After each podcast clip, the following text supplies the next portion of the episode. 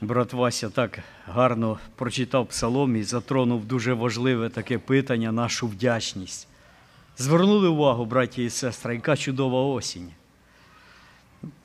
Ми вже привикли, що і тут завжди є що їсти. А згадуйте радянські часи, як врожай ніколи не могли збирати на тих полях, і десь воно все пропадало. Пам'ятаєте очереді за хлібом? За молоком рано. Пам'ятаєш, брат Богдан? Треба пам'ятати, щоб коли прошле не пам'ятаєш, то не ціниш те, що маєш. Я прочитав в новинах і з братом потім поговорив на Україні такий урожай, якого ще не було. Рекорди побивають. От наша Хмельницька область побила всі рекорди. Це мільйони тонн зерна. Ви уявляєте?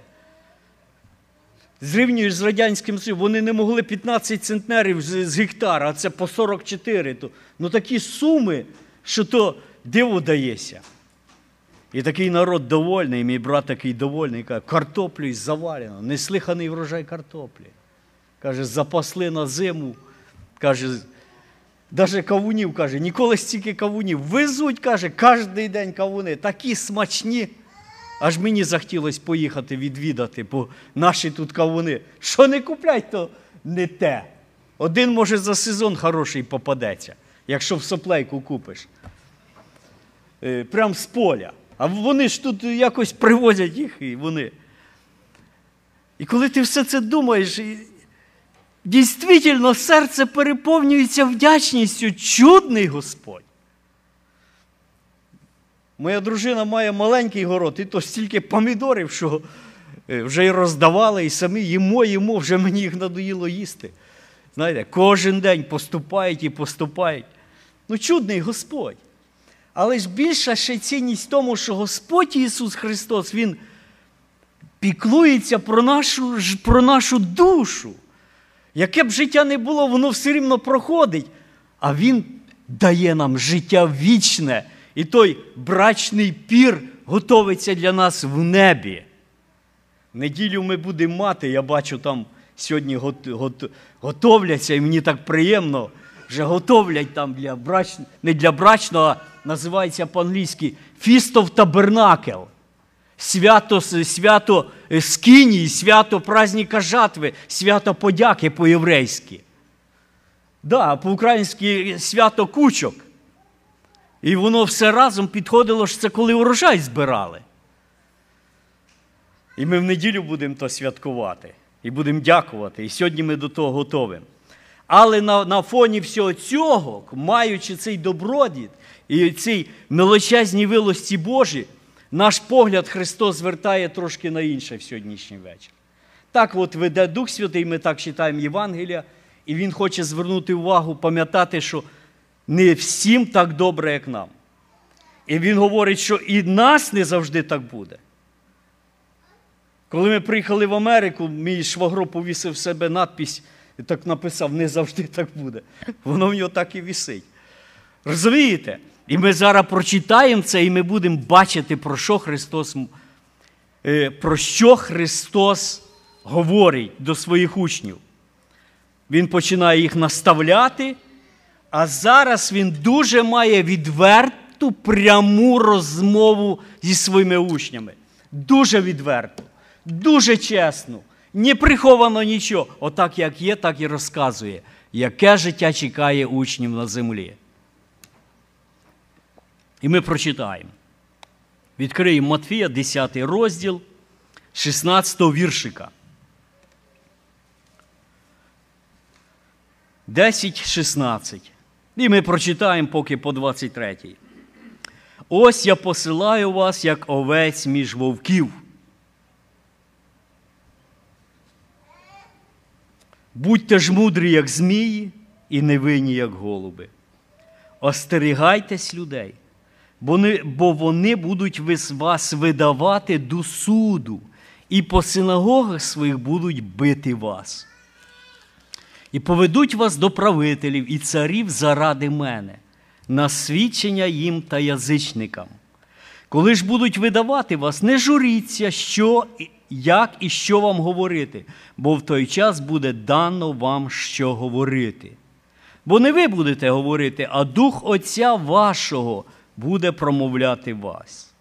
І видасть брат брата на смерть, і батько сина, і повстануть діти на батьків і повбивають їх, і будуть ненавидіти вас всіх, вас усі за ім'я моє. Хто ж витерпить до кінця, той спасеться. Коли будуть переслідувати вас в одному місці, втікайте до іншого. Істинно кажу вам, не встигнете обійти всіх міст Ізраїлевих, як син людський прийде. Ну і понятно, що тема тут така, знаєте, якби дуже серйозна і дуже така сумна. То учні, вони ж так все вели спори, і перед ними вимальовувався той червоний карпет до влади з Христом, його царування на троні в Ізраїлі. І вони рядом з Христом, і вся ця слава, і велич, і і должностя, і, і гроші, і все в них. А тут Христос говорить. Зараз серйозно, в англійському перекладі, от воно там починається, 16 й вірш, таким словом, behold. 16 й вірш, behold, I send you. Це значить бути уважні. Щось важливе я хочу вам сказати. Зверніть на це особливу увагу, дорогі мої.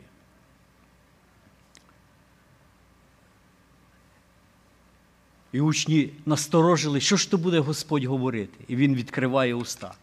Інтересно, Матфій, як от всі толкователі пишуть, він дуже старався так от акуратно все передавати, що Христос говорив. І інколи він навіть декілька промов збирав в одне, щоб так систематично виставити, от потемно виставити, як от Христос говорить, і до якого часу відноситься, і так далі. І ми зараз оцей відрізок, як от я бачу, і всі бачать, він відноситься не тільки конкретно до учнів. Зауважте це. І ми це зрозуміємо, ми ж дочитали його. Не встигнете обійти всі міст, як син людський прийде. Тобто воно торкається християнства до самого приходу Господа Ісуса Христа. Ви, браття, так теж розумієте? Що це торкається життя Христо, християн, церкви Христової на всю історію християнства. І нам зараз про це легко говорити. Тому що учні Христові вони думали, що вже за їхнього життя прийде Христос. І вони так жили, вони вже ж Помните, вони всі маєтки геть попродавали, тому що вони були впевнені, що все це так скоро, раз-два і вже прийде Христос. І вони навіть не встигнуть закінчити місію і, і, і євангелізації Ізраїля. Вони навіть не собирались нікуди йти, якщо так зараз згадувати дії апостолів. Ну вони пізніше все вони ото зрозуміють. І сьогодні, коли ми дивимося, перед нами панорама християнської історії за 2000 років, і нам дуже легко накласти на цю панораму історії оце, оце слово Господа. І дуже легко нам стає зрозуміло, про що мова йде. Тому що коли ми почнемо згадувати все оте, всі оті муки, що перенесла церква Христова на землі, нас сліз не хватить оплакувати все то. Як Господь відкриє нам і так от нагадає всі ті подробності. Якщо б хто отак час від часу нам треба перечитувати ці книги святих мучеників, які пройшли оцю тернисту дорогу. І оце Христос говорить. І сьогодні ми прислухаємось, тому що, хоч кажеться нам, звісно, Мені вже не здається, мені вже не дуже віриться, що вже там мене щось чекає, я вроді вже й так і старий став. Ну і з другої сторони, воно, якби чесно, бо ми вже своє вроді як то і отстрадали. Ну, ми жили під гньотом страданій. Молодь наша, вона поняття не розуміє, що то таке. І для них це дуже актуально. І через що так от Біблія постійно нагадується. Одне покоління змінюється друге. І ось ми читаємо. Ми прочитали оцей текст, посилаю вас як овець між вовків. Оце перше наставлення. Ми повинні тут дещо зрозуміти, брати і сестри, просто для нагадування. Один момент. Пам'ятаєте, Христос був в спокусі в пустині, і там один він, дьявол до нього прийшов і спокушав його. І от третя спокуса, ви пам'ятаєте, про що мова йшла? Показав йому диявол всі царства світу. І що він сказав? Я все віддам тобі. Тобто, оці всі царства, вони мої. Він є князь цього світу. І царство його на землі. Він володар. І про це Христос не раз говорив, що Він має владу на землі. Йому дано. Так от ми читаємо Даніїла, що один звір рогатий, другий звір, там стільки рогів, того стільки, вони до один одного міняють. Покоління за поколінням, другі звірі виходять з моря і так далі.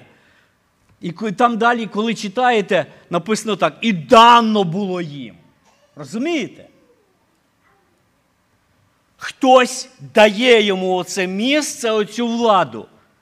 І тут ми прочитаємо, що таке є, знаєте, одне дуже гарне смислове таке слово, е, що хто витерпить до кінця. Слово дуже туди, я би його я собі в серце своє поклав. Є кінець, розумієте? Хтось той кінець ставить. Ота крапка буде поставлена. Витерпить до кінця. Про що мова? Буде кінець страждання. Ну, буде він, розумієте? Господар, коли ми прочитаємо, більший за учителя, раб за пана свого. Господаря дома називали. Є господар дому. І він дає владу дияволу панувати тимчасово. Чому як? Я то не знаю, ніхто не знає. Один Господь знає, Він має свій замисел. І про лукаво. Але оце царство є. А Христос приніс яке царство? Ми читаємо тут. Вище брат Юра читав в прошлий раз.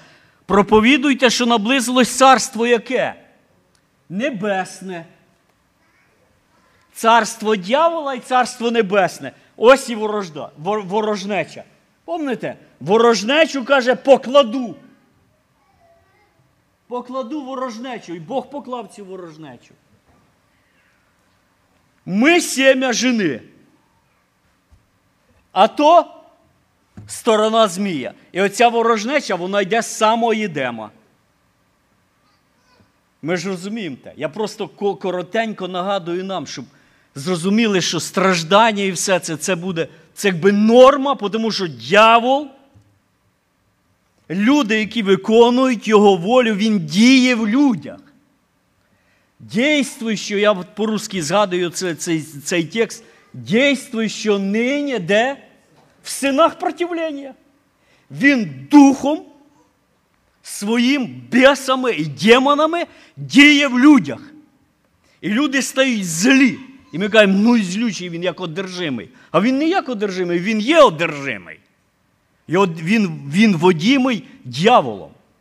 І апостол Павел пише до Єфесянам, е, п'ятий розділ, що наша брань, наша брань, вона невидима. Вона от ці всі апостол Павел бачив всіх цих духів. І ми повинні бачити не людей, а за тих, хто стоїть за людьми. А людей що нам треба? Ненавидіти. Хоч як не хоче, нам треба людей любити. Апостол Павел пише шостий розділ до Єфесянам, що наша наша боротьба не проти тіла крові, проти начальства, влади, проти правителів, темряви світу цього, проти піднебесних духів злоби. Ось вона ворожнеча, і ця ворожнеча страшна, і демони люті. І людина безсила проти них. Але в нас є зброя, в нас є віра і в нас є терпіння. яке Господь дає в серця. Тому що в Откровенні 14 розділ, там такі дуже сильна фраза. Терпение в этом терпение і віра святих. Дуже важливі речі. Ну, це про це не хватить часу про все це говорити. Але ось це, оце перший вірш, коли ми дивимося, овець між вовків. Парадокс взагалі величезний. Що таке послати овечок в зграю вовчу? Чи мають вони хоч єдиний шанс? Ну, якщо так от буквально. От якщо буквально. Мають вони хоч єдиний шанс, брати і сестри. Знаючи, хто такі овечки, це самі такі, як кажуть, безсилі, а беззахисні правильне слово. Беззахисні. І пастухи описують, я то ніколи з овечками діло не мав. Може, хтось з вас мав. Кажуть, що це дуже таке недумаюча тварина. Кудись так може залізти, що не можна витягнути його звідти. І дуже безпечна, повністю покладається на пастуха. І якщо навіть один вовк залізе в кошару, один вовк, то там живих не залишиться. Вони взагалі не вміють це захищати. А тут Христос говорить їм, вас, каже, як овець посилаю між вовків. Ясно ми розуміємо, що це не буквально так, а це якби. Ви беззахисні, світ злий, як вовки. Вас будуть ненавидіти. От причти 29. Причти 29, так от мудрий Соломон написав такі слова. Хороші слова.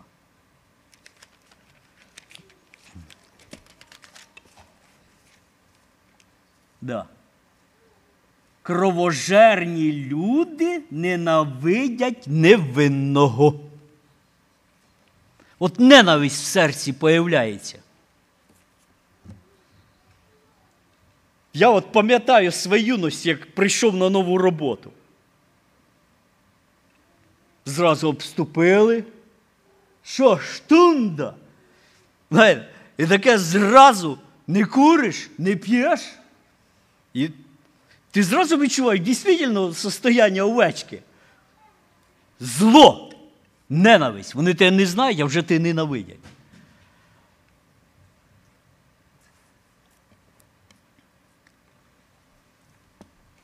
Якби кінчити цим стихом, то шансів нема. Але далі інтересно. Дивіться, далі. Давайте роздумувати. Хтось хоче додати? Овечки, вовки. Особливо нема що тут і додати. Ясно так. Далі він каже: воно йде разом. Будьте мудрі, як змії, невинні, як голуби. Бо люди, Христос сказав, як до до вовків посилаю, ну не всі в світі люди вовки. Багато дуже є добра на землі. Багато є дуже добрих людей, які не віруючі, які допомагають. Вон брат Єна, як з Узбекистана в нас був, розказував. Це ж він, а, це він братський сказав, каже, власть не розрішає відкрити дом молитви, треба 100 чоловік, щоб зареєструвати в Узбекистані. Каже, що? А кажу, як же ви реєструєте? Та каже, по вулиці пішов, всіх записав. Ну, люди ж каже, сусіди, повинні друг другу допомагати. Всі мусульмани записалися, хоч би що, треба допомогти сусіду, хочуть церкву відкрити. Бачите, є добро. Тому що є Дух Святий і здержуюча його сила. Оце ми завжди повинні мати на увазі, і Христос до того дойде. Що ми будемо зараз читати. Я з вами буду. З вами Дух Святий перебуває. Ви будете окей. І далі він дає совет. Дивіться, 16 й вірш. Будьте мудрі, як змії, і невинні, як голуби, остерігайтесь людей. Оцей віршик, скільки живу, стільки помню, як його розбирали. Кожен раз по-начому. Будьте мудрі, як змії. Поможіть, брати, давайте, сестри. Що то значить? Це торкається всіх нас, як жити в цьому світі. Бути мудрим, як змія. Давай, брате. Чуєте? От брат мав діло з зміями. Бачив зміїв? Бачив? Брат каже, змія перша ніколи не нападає. Хороший пойнт. Далі, що ще ви знаєте про зміїв? Що там особливо такого мудрого в змії? Кажіть, молодь, що ви знаєте? Про wisdom of snake.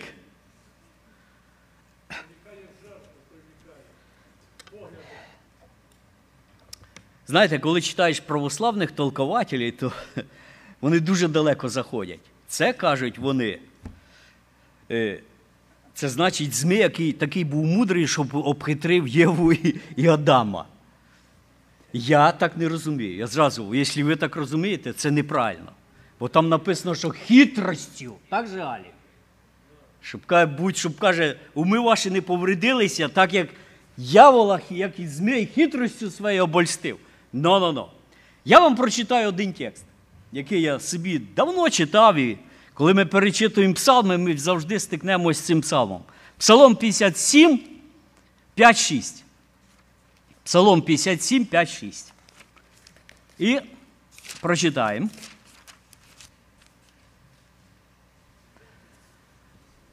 Отрута їхня, як отрута зміїна, що, як у глухоаспіда, що затуляє своє вухо і не чує слів заклинача, чарівника майстерного в чарівництві.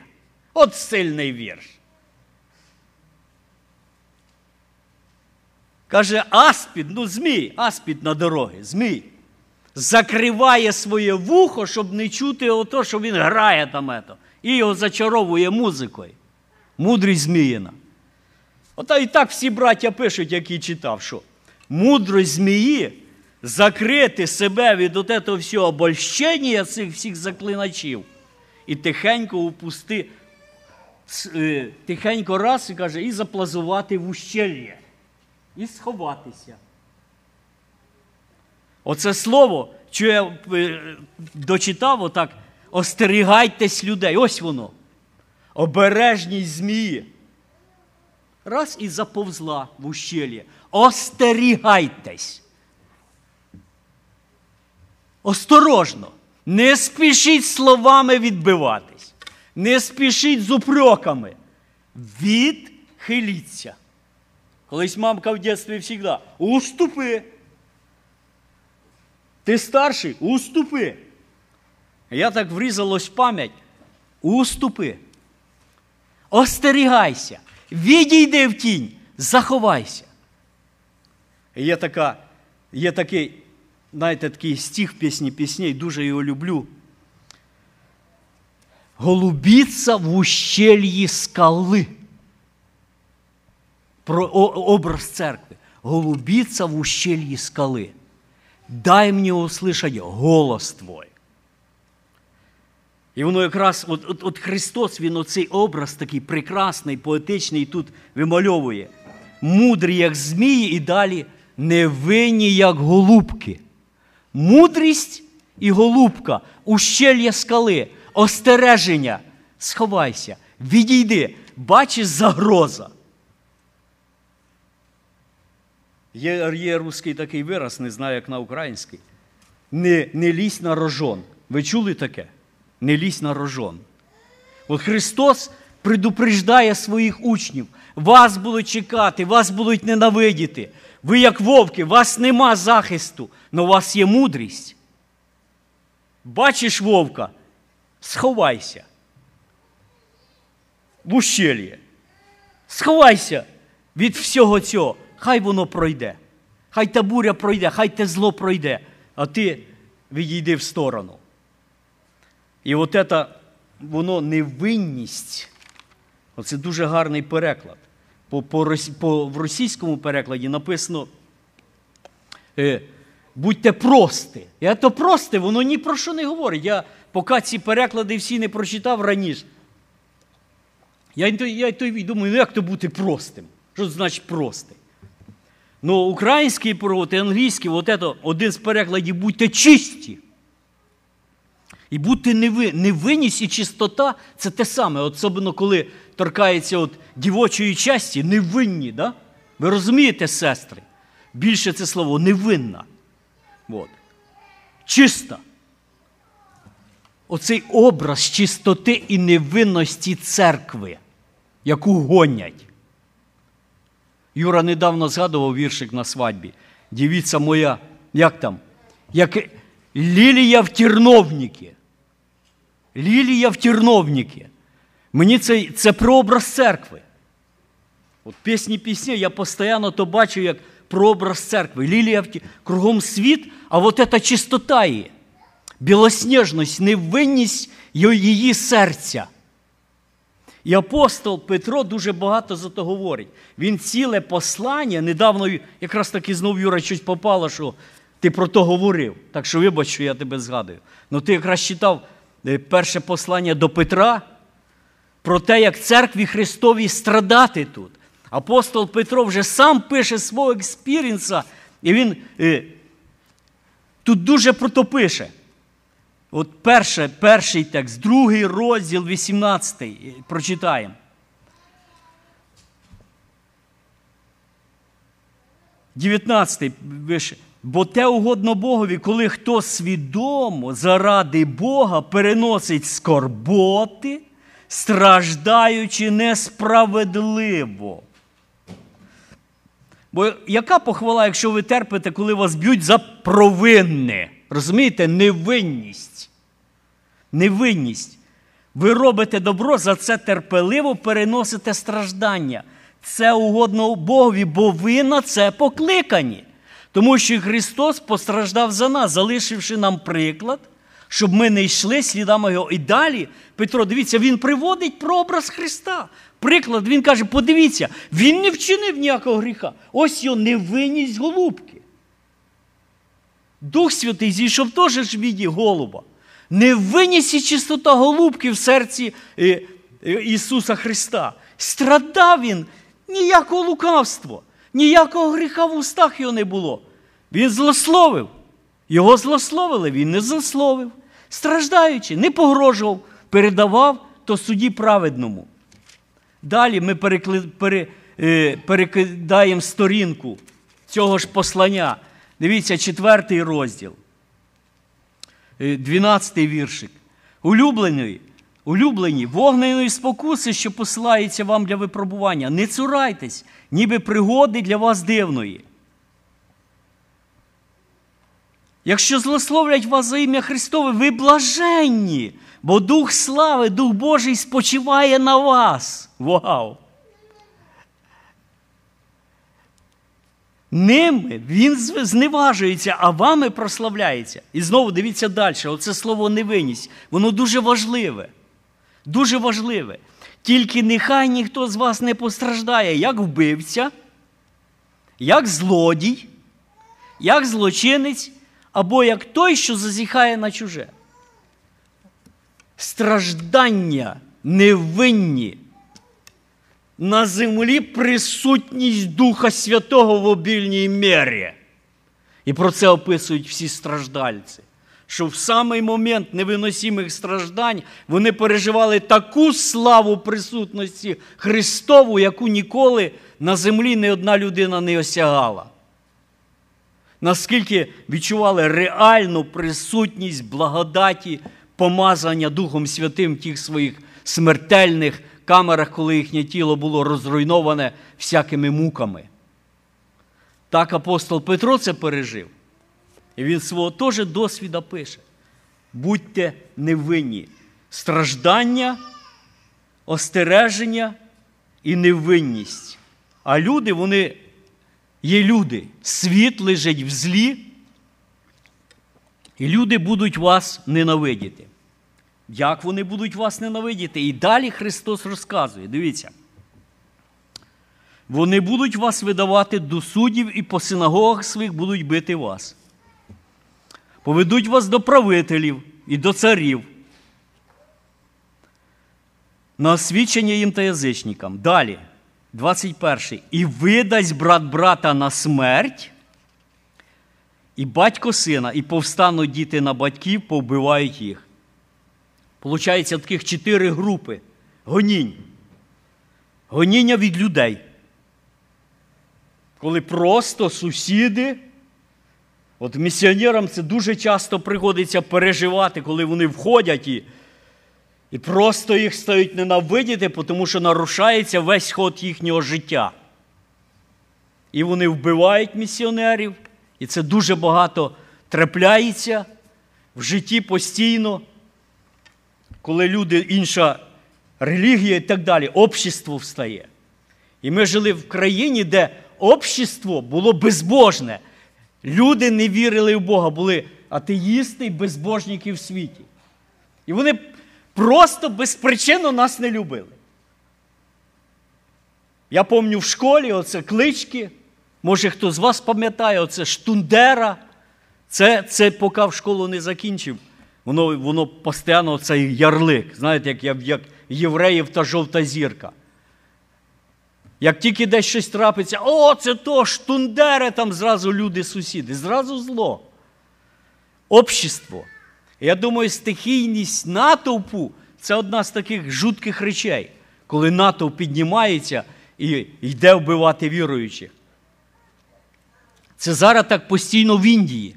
Вроді, вроді держава там якби соблюдає такий нейтралітет. Розумієте? Вроді. А підбурюють людей, і общество встає на християн і знищує, просто спалює хати, вбиває і так далі. І ці вспишки гонінь постійно в Індії. Ми за тим слідкуємо постійно. І це не закінчується там. Це общество. Друге, от звертає Христос увагу, дивіться, куди вони їх ето. Синагоги, релігія. І коли ми подивимося на історію церкви Христової, більше всього гонінь завдали не люди, не власті, а релігії. Спочатку це були язичні, спочатку, навіть не, спочатку все почалося звідки, як Христос каже. З синагог почалося. Ортодоксальні євреї, самі святі люди, оті, що пейси носять і всі ті самі святі люди.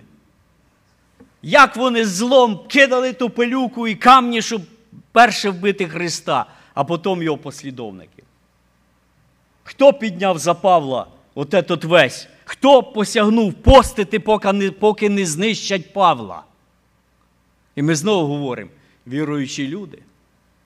Вони піднімали в кожному городі апостол Шові і ненависть, тому що вони не лінилися за ним скрізь йти і свідчити бігом. Потім, коли в Рим заглянемо, язичні релігії востали. Я не буду читати, время дуже скоро біжить. Апостол Павел в Єфесі, пам'ятаєте, хто підняв бучу? Кричали, як вони там кричали? Вот. Велика Артеміда Єфесська. Тому що це торкалося їхніх інтересів. І в Римській імперії дуже скоро почали ненавидіти християн, тому що візде, я читав свідчення істориків. Він пише імператору доклад за християн, історичне письмо. Я сьогодні читав один з братів Барклі, такий толкователь дуже хороший. Він це письмо цитує. Він каже: закриваються храми, пустіють базари, цілі цехи позакривалися, які робили всі ці майстрування для храмів. Треба щось робити, імператор. Бачите? І імператор видає указ. І страшна волна гонінь накриває. Десять імператорів підряд безжалісно гонили е, християн. Тому що релігія підняла вополь. І зробили його ворогів імператорів, бо, оказується, імператор ж теж божество, а вони йому не поклонялися. І якщо ми глянемо скоренько далі, католицька церква. Це сьогодні зараз зі всіх стовбуків стараються вже цю католицьку церкву, знаєте, так приукрасити і так зробити, що вона чуть ли вже не такі настоящі християни, що вже геть нам з ними обніматися і цілуватися і вечерю робити Господню. Вона саме більше вбила християн по історії, чим чим навіть римляни, чим Римська імперія і свята Інквізиція. Сотні тисяч настоящих живих Дітей Божих було знищено в катакомбах, в тих казематах їхніх храмів. Оці інквізиційні камери тортурів. І сьогодні в багатьох місцях є такі ці камери, в Кам'янець-Подольську є, в Львові є виставлені, там, де мучили християн. Можете вийти на Ютуб і там фотографії ці з'являться. Е, страшні речі, коли людей рвали на куски, палили, е, чоботи ці желізні, які розкаляли на вогню і так далі, пекельні муки. Все, все, все то робила релігія. І знаєте, я переконаний, що саме велике гоніння на церкву буде знову таки від великої релігії, яка сьогодні об'єднується. І Откровення називає Вавилон, велика блудниця. Сьогодні багато туди церков сходиться. Такий, знаєте, буде, сьогодні ж мова йде, цей дух Антихриста, він ж діє по землі.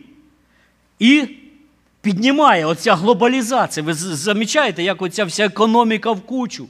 Сьогодні її всю ліхорадить, тому що а, десь там не вистачає запчастей на одному куточку землі, а тут заводи всі ліхорадить. Система вже його починає працювати і показувати е, якби зуби. Те саме з церков'ю. Воно собирається, собирається, собирається. А тих, хто не покориться і не прийме, гнати будуть Юрочка безпощадно. Поки Господь не вмішається, це можна прочитати вже откровення остатки, коли суд Господь звершить на оцей жінку, яка сидить на звірі в багряницях. Оця мірова релігія, вона буде гнати віруючих безпощадно. Правителі. Правителям завжди є діло до християн.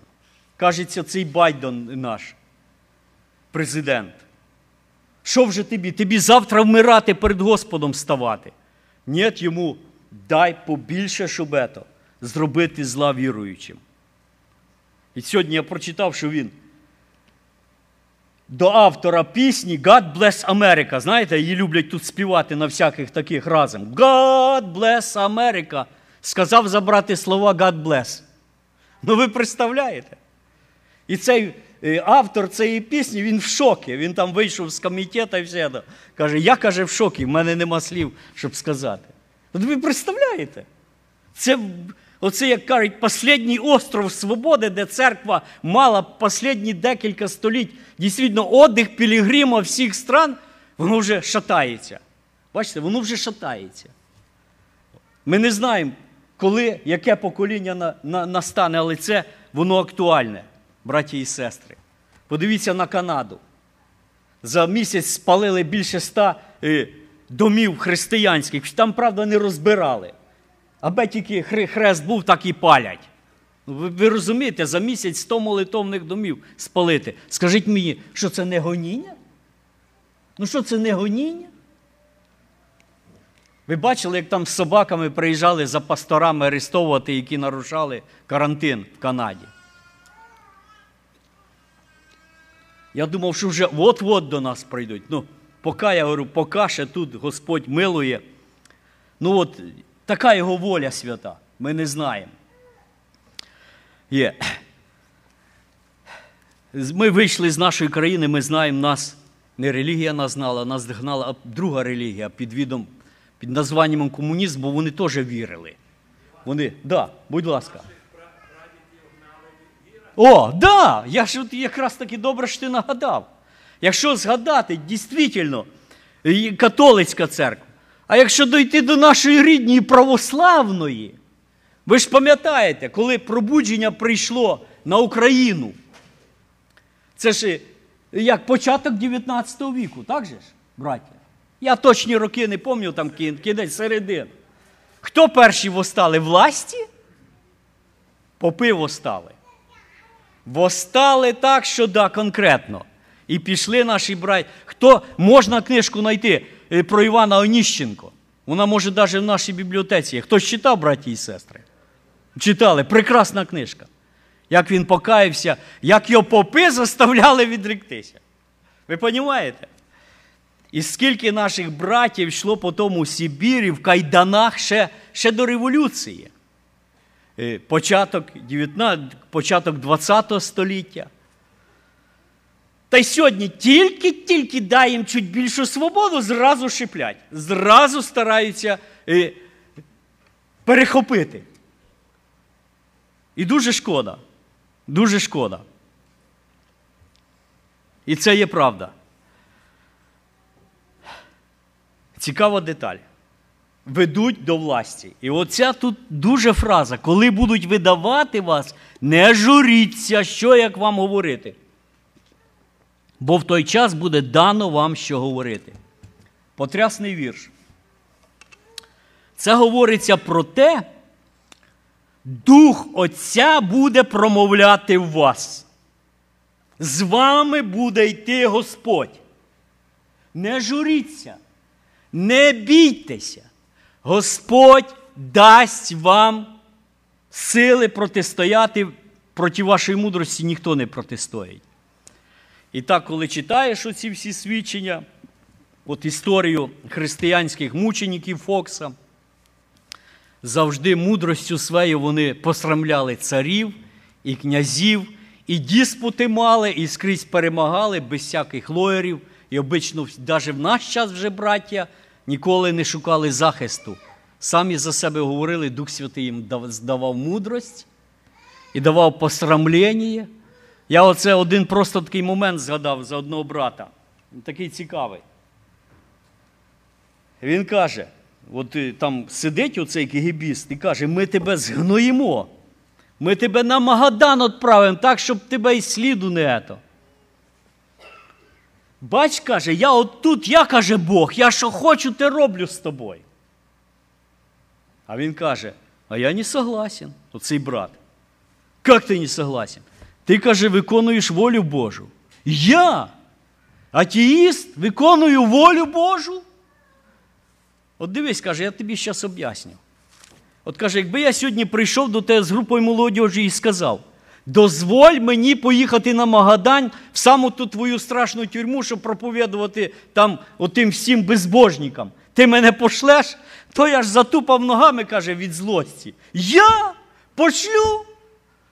А потім каже, от тепер, каже, бачиш, за государственний счет, за государственні харчі, каже, на 10 років мене туди для благовістія.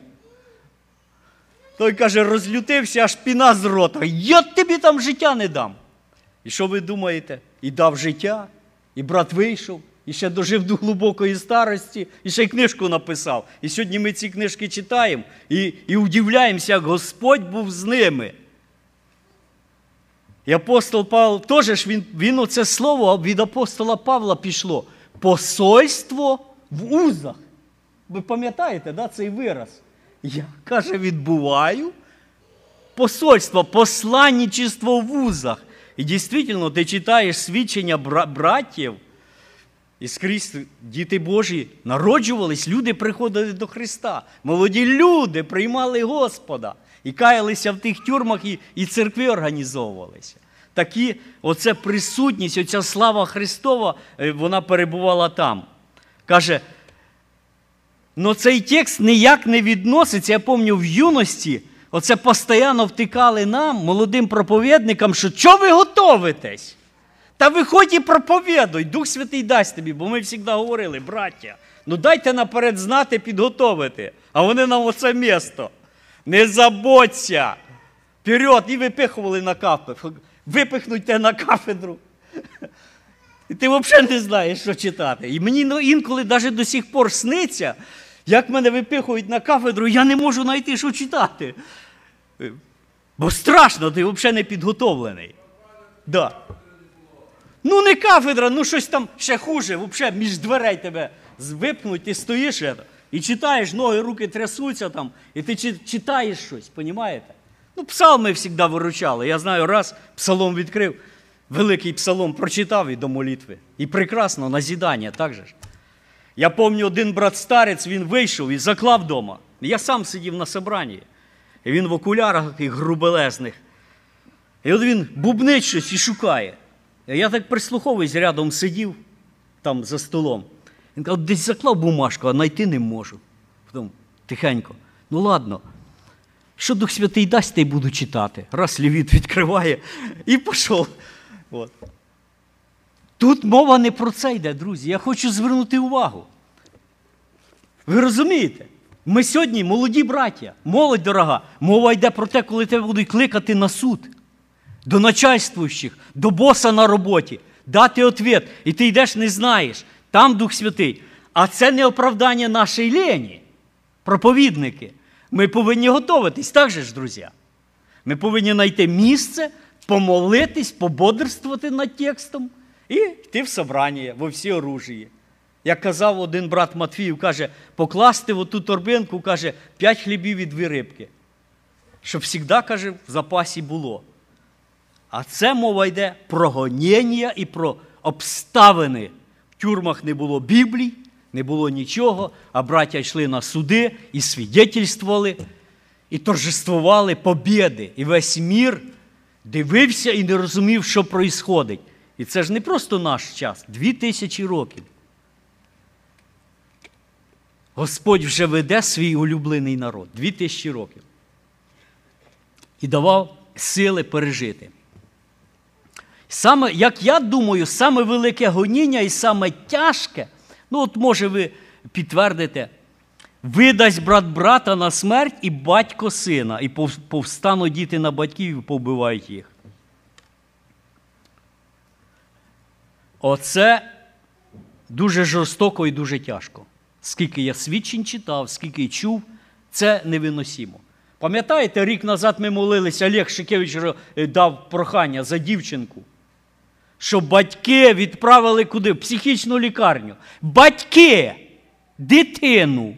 Це те, що прийняла Господа, молода дівчинка, 15 років, так же ж, брать, відправили. Ви розумієте, як це дитяче серце розривається? Вишвиряють на вулиці.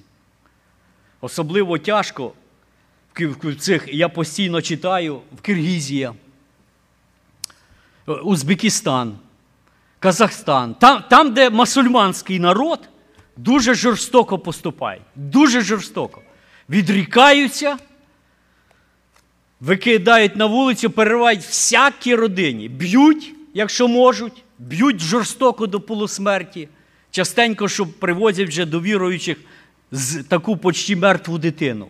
І сестри відхожують. Про це десятки прикладів.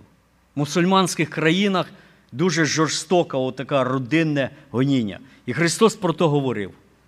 В нашій церкві тут є сестра, яка пережила з мамою. І вона вже зараз, ну, вона така, почти як я, вона пережила в юності страшні гоніння від батька. Вони з мамою прийшли до Господа, покаялись в нашій церкві помісній. А батько робив в зоні жорстокий такий, що там з зеками працював. Як він з ними знущався, один Господь знає, що вони з ним пережили. І потім він їх покинув і вже взагалі розвівся і пішов геть. Але все то пережити з дня на день, оту, оту ненависть в сім'ї. І Господь дав їм сили то терпіти, і з любов'ю то приймати і не мстити. Отак, отак Господь. Я просто один текст ще хочу прочитати. Господь говорить до Моїсея. Тому що це історія царства, вона ж по, по, всьому, по всьому періоду. Ізраїль так само ненавиділи і ненавидять по сьогоднішній день, як нас. 4.12. Дивіться, як сказав. Хто дав уста людині? Хто робить німим або глухим, або зрячим, або сліпим? Чи не я Господь? Отож піди, і я буду з устами твоїми і навчу тобі, тебе, що тобі говорити. Хороший текст. Я буду з устами твоїми, бачите? І навчу тебе, що тобі говорити. І це дає амінь і воістину так. І ти сам дивуєшся, стоїш перед ними, молодий і не маєш ніякого опита, а з тебе лється, ти сам себе не можеш зупинити. От. Yeah. І оце ми далі читаємо. Будуть ненавидіти вас усі за ім'я моє. Хто ж витерпить до кінця, той спасеться. І оце ми говоримо зараз цей текст з Откровення.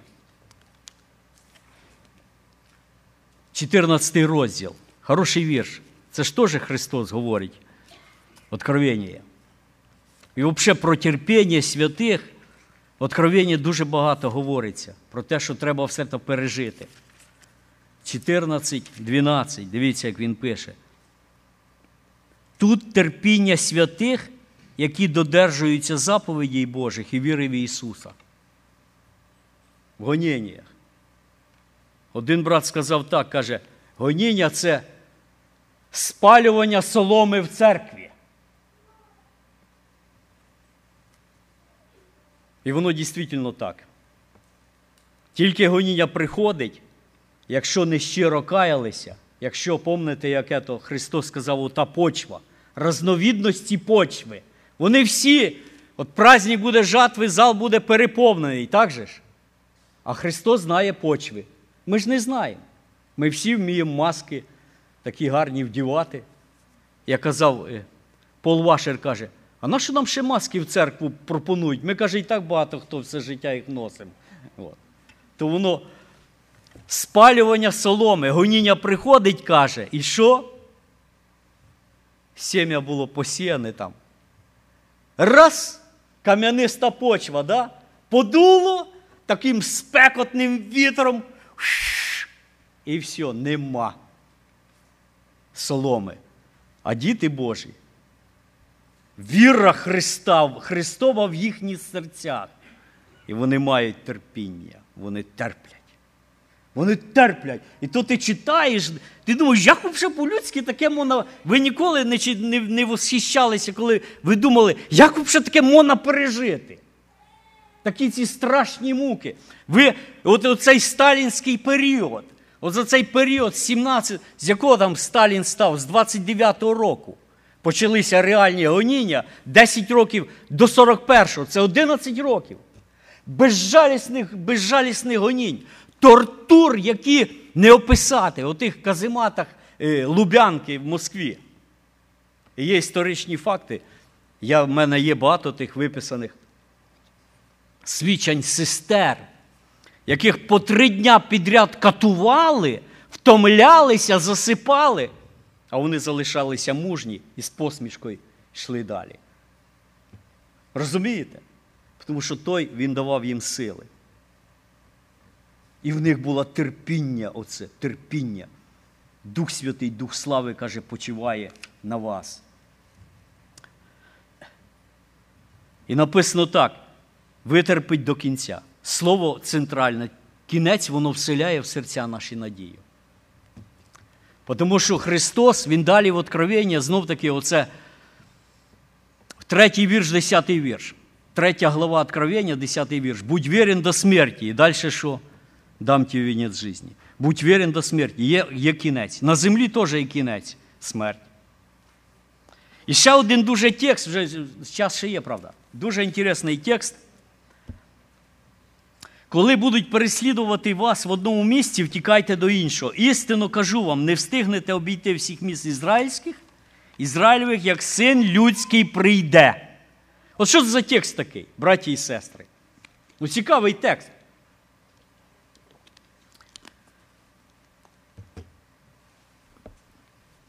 Він говориться до учнів, до церкви Христової. Так пройшли вони всі города Ізраїлеві чи ні? Як син людський прийде. А хто як думає? Христос же не помилявся, Він говорив так, як є. Я теж таке затруднення мав, так і помолився. Дома так сижу, розсуждаю декілька днів тому. І так, Господі, ну дай же мені ясність в цьому питанні, щось я не пойму, чи пройшли вони, чи ні. А Господь, ну я не знаю, Господь чи ні. Я не то, що вірю там, що якісь голоса мені шепчуть Божі. Просто думка така ясна і понятна. Ні, вони не обійшли. І по сьогоднішній день всі города Ізраїлеві не пройдені. Не скрізь є церквя, і не скрізь є діти Божі. А знаєте, чому не обійшли всіх, е, всіх городів? Тому що прийшли римляни і не дали йому обійти. Ізраїль був знищений як держава. От. Тож так. Не обійшли вони. І по сьогоднішній день Ізраїль ще не пройдений. І не захвачений в аналізації по різних обставинах. через ортодоксів і так далі. Хоча є діти Божі і так далі. Но мова ж йде далі. Він каже, не встигнете обійти всіх міст. І учні собі там. І от інтересно, що він ще дуже інтересне є місця, які він говорить. Е, Дивіться, який текст інтересний. Матфея 16 розділ, 28 стих. Декілька похожих місць. Матвія 16, 28. Він каже так. З істинно кажу вам, є декотрі з присутніх тут, що не скуштують смерті, як уже побачать сина людського, що гряде в царстві своєм. Він каже, не обійдете всіх із міст, як людський син прийде. Далі він каже, дивіться тут. Не скуштують смерть, як уже побачать сина людського, що граде в царстві своєму. Як учні то прийняли ту, ту його е, промову? Що вони не помруть, що вони побачать Христа, який сходить з неба. А це так було? А як це було? А? Всі так розуміють більшості, що це преображення, так же ж? Марка, дивіться, як пише, Марка 9.11. Тоже. Кажуть толкователі, що саме точне Євангеліє це Марка. Воно було випущено першим, із уст Петра написане. 9 е, Марка 9.1. Істинно кажу вам, Є деякі з присутніх тут, які не зазнають смерті, аж доки не побачать Царство Боже, яке прийде в силі. А про що тут мова йде? Не побачать царство, як прийде в силі. Це теж про преображення чи ні? Як от ви думаєте? Браталік, як ти думаєш? О! Мнення толкователей дуже різні на цей счет, тому що оце місце говорить сина людського побачите, який прийде. А Марка пише, прийде Царство Боже в силі. І от конкретно за Марка я теж так став розуміти, коли прочитав Барклі і ще других толкователів. Вони говорять, це мова йде про те, що учні пережили прихід царства в силі. І це царство воно вже на землі перебуває по сьогоднішній день. І ми в ньому є учасники, ми соучасники в тому царстві. І, звісно, хочеться просто закінчити про те, що хай Господь дасть нам сили залишитись вірними йому, тому що апостол Павел пише багато текстів, пише один текст Філіппійцям, третій розділ. Дуже хороший текст до нашої молитви, і ми зараз помолимось. Я б дуже хотів би сьогодні запропонувати нам щиро помолитись за гоніму церкву, як би й ми самі були з ними в узах. Філіппійцям 3.10 написано так.